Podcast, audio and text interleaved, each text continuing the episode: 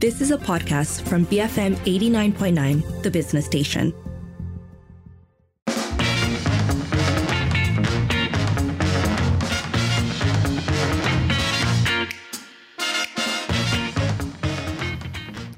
It is 5.08. You're listening to the evening edition with Lynn and Sharmila. First up today, a man was asked to resign from his job when he requested for earlier paternity leave to care for his wife who had just given birth.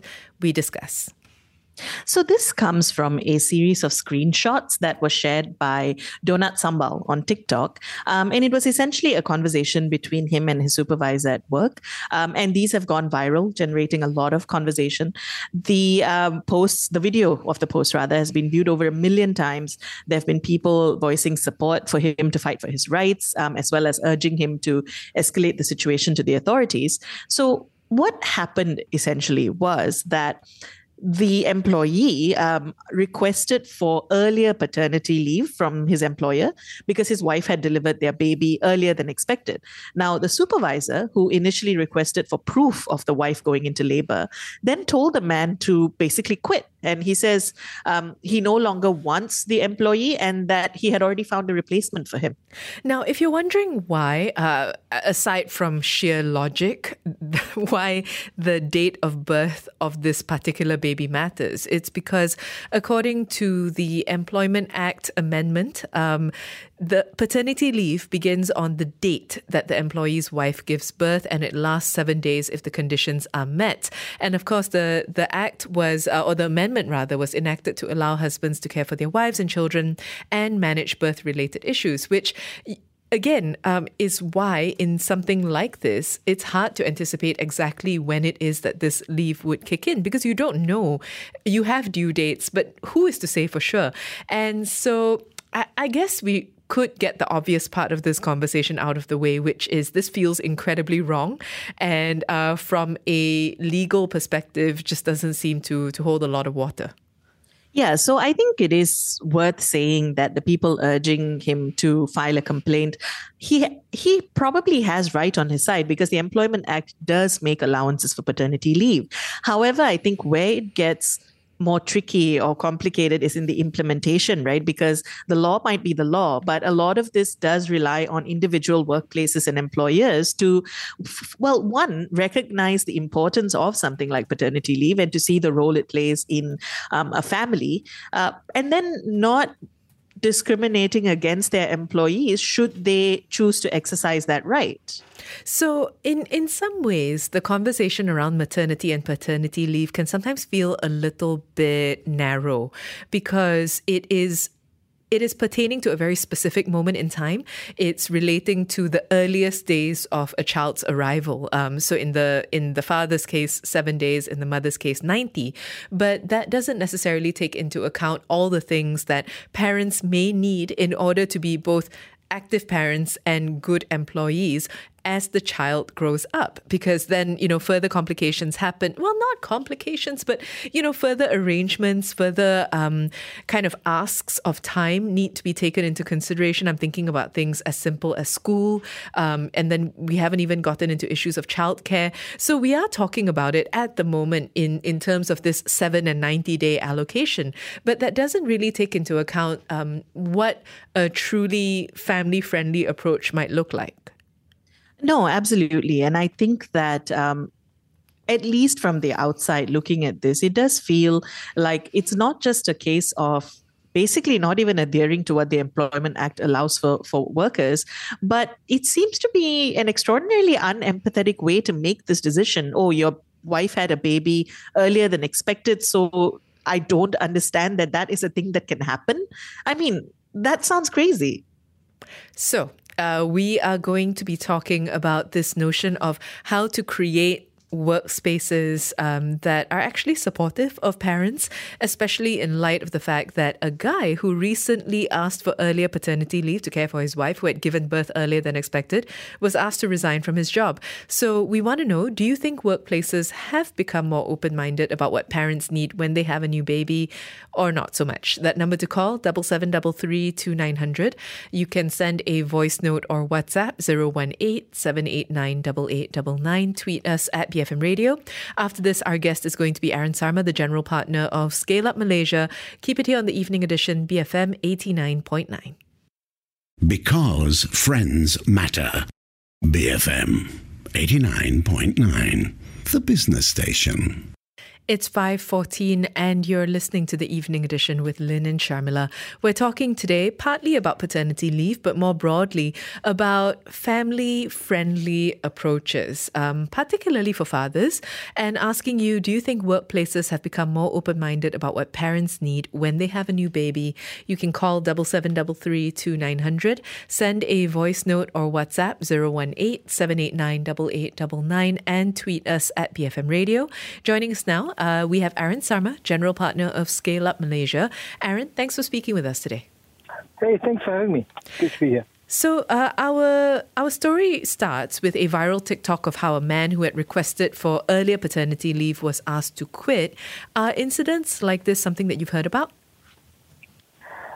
Yeah, I mean it's quite interesting how TikTok has become like a news source for so many of us, and it's such an authentic source of news where you can you know, get this raw information from somebody who's had this real world experience, uh, not unfiltered through like, the lens of traditional media. Uh, it's something you've heard, we hear about once in a while of difficult employers, but this was extremely vivid, and it really sounded like you mentioned in the intro just now. It sounded awfully petty, almost, right? The the way the employer kind of dealt with this. So, I mean, I know some employers kind of have more traditional mindset about uh, gender roles and how families should be constructed and how uh, issues on paternity leave should be handled, but this seems like a rather extreme case in my view.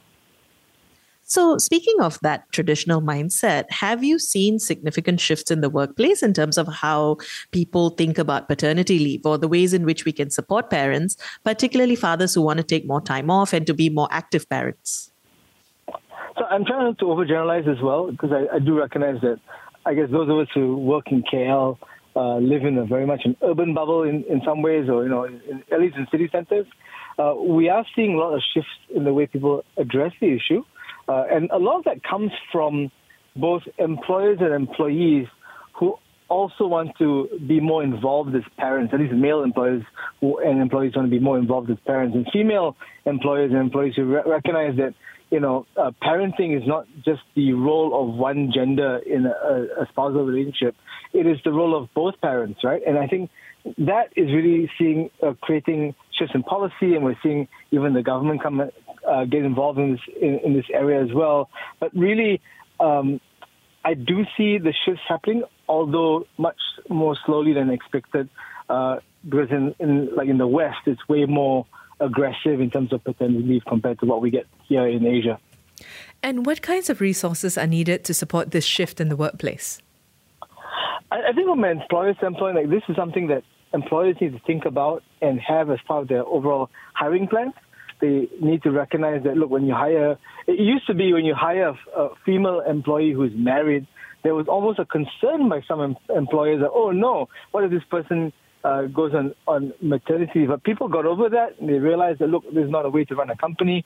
We got to make sure that we resource the organization well enough so that if somebody goes for maternity leave, um, the business can still function. And then that kind of thinking needs to happen as well for for um, men who want to take paternity leave as well. Um, we need to recognize that this is something that is not just a privilege, but it's something that should be expected so that families can get started on the right foot. You also mentioned it in, in, the, in the introduction, which I appreciated quite a bit. It's not just about being there once the baby comes out. It's also the preparation that may take place just before the kid comes. It's just making sure the house is ready. Uh, you have the right, um, the, all the, the milk bottles are ready. The cot is ready.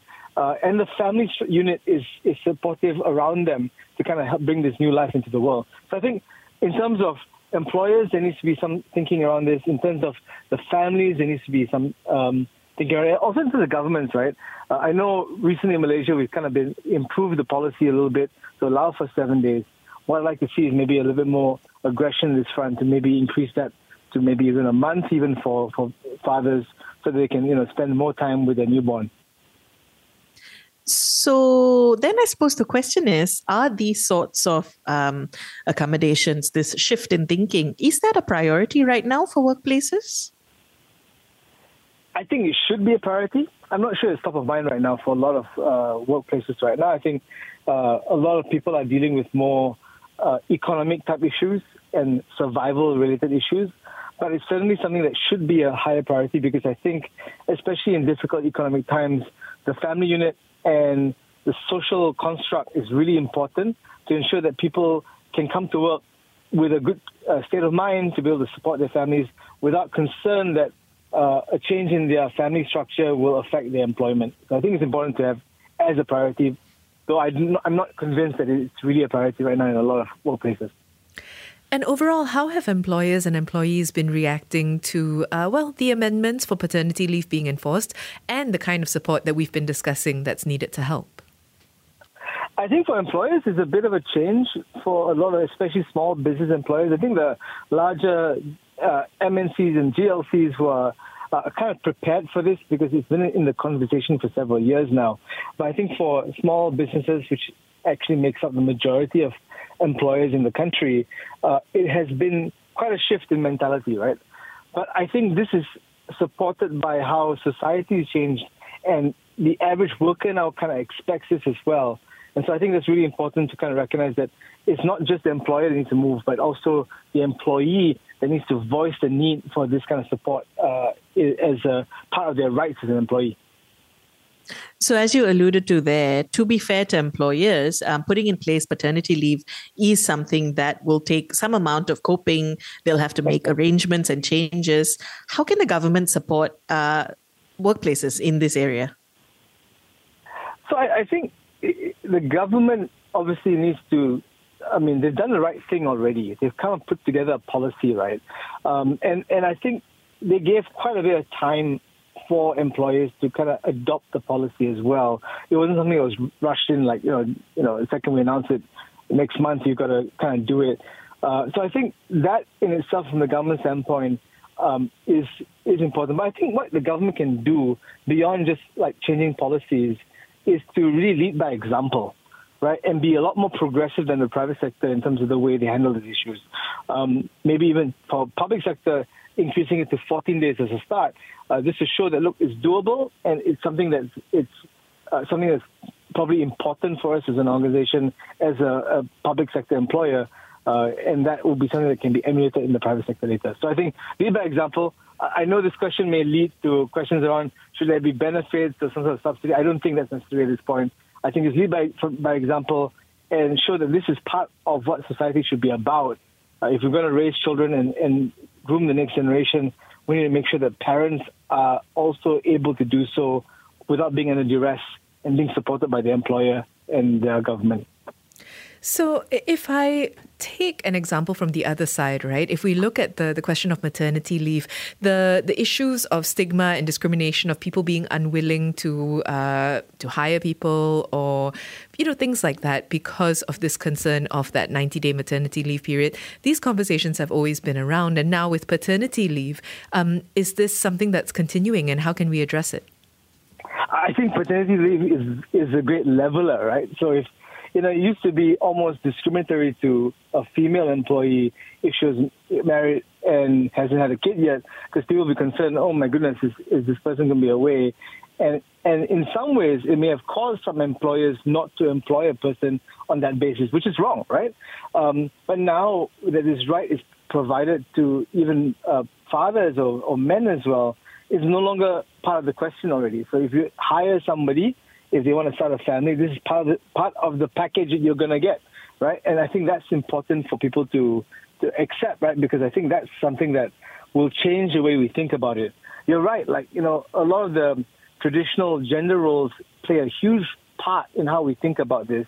But I think uh, the way to kind of pivot away from that is to recognize that gender roles are changing. Uh, it's no longer a situation where the father is the breadwinner and the mother stays at home and looks after the children, but both parents are raising the children. And both parents, it's not about necessarily being the breadwinner, but both parents have careers and ambitions that they want to achieve. And allowing both parents to achieve their personal career ambitions and goals actually allows our children to grow up in a more empowered environment. And I think that's really important so that we remove the stigma. It's not really about oh, you know, uh, about men and women. is about allowing our children to see that no matter what gender you're from, what background you're from, you can still pursue your goals and dreams and still have the family life that you you treasure or desire without being penalized for it. So, are we headed towards that more uh, pro family policies in the workplace in general that aren't necessarily dependent on gender? I'd say, you know, I, I would like to believe that's where we're headed. I certainly think that's where society is headed, and that's where the expectations of the average employee is headed. So I, I guess as more people speak out and more people make their voices known on this issue, we'll see a lot more policy change, not just from a, uh, a government policy level, but also certainly from uh, from the employer level, realizing that this is something that's really important. So I, I, I think, you know, more pro-farming policies is the way to go especially since we need to obviously encourage people to have children, to grow new leaders in society, new people can contribute to the economy. It's all going to be one part of a overall social construct that we need to create to build a society that is growing and is um, productive. So we're also talking about this in a post pandemic world where there is more attention being given to flexible hours, work from home arrangements. Are there other tools and methods that could be employed to attract working parents and ensure that they can perform at their best? I, I love this question, right? I think one of the things we kept asking ourselves during the pandemic was how would work from home uh, affect jobs, right? And will we ever go back to full time employment? I think I've been on this show actually talking about this as well. Um, and what we've seen is that work from home seems to be here to stay. Uh, people are, uh, every organization out there has a work from home policy, uh, though right now it's probably hybrid. Uh, but I think these kind of flexible working arrangement actually rewards people who are productive and able to contribute to the company uh, without making it compulsory to have an attendance situation in the office. And so I think um, what we're seeing is that these kinds of benefits that recognize that the contribution of an individual employee is not related to attendance or some sort of appearance in the office, but rather the output of the, uh, the, the, the employee, I think will change the way we look at what's important. And maybe this will be actually better in the long run in terms of productivity, in terms of output per company, in terms of revenue generated per company, because people are now empowered and excited to come to work and produce work regardless of where they are without having to kind of hold to arbitrary rules and expectations. Aaron, thanks so much for speaking with us today. My pleasure. Thanks for having me. That was Aaron Sarma, General Partner of Scale Up Malaysia, talking about whether we are heading in the right direction when it comes to creating workplaces and workplace policies that are more parent friendly. This is coming as there was a recent story uh, surrounding a guy taking to TikTok and saying he was asked to leave after he requested for earlier paternity leave when his wife gave birth earlier. And, um, you know, moving away from that story, that opened up questions about okay, so it's been a while while since the amendment was put in place. How are we doing on this front? You know, are we seeing um, are we seeing progress? And that's what we've been asking you. Do you think that workplaces have become more open minded about what parents need when they welcome a new baby?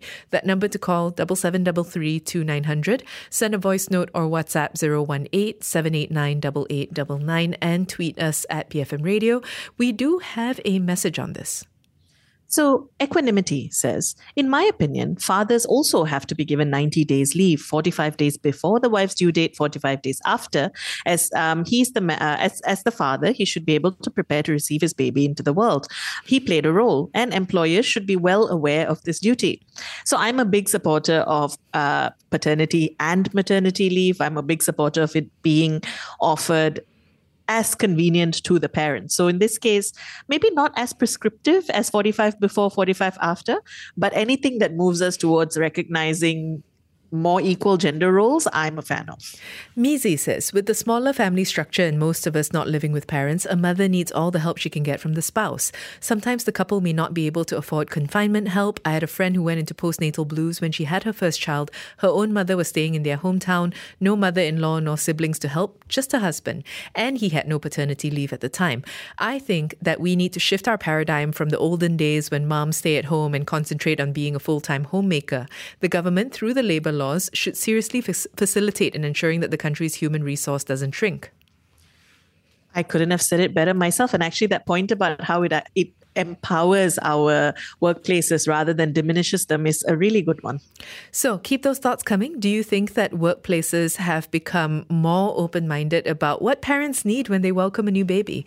That number to call double seven double three two nine hundred. Send a voice note or WhatsApp 018 789 8899 and tweet us at BFM Radio.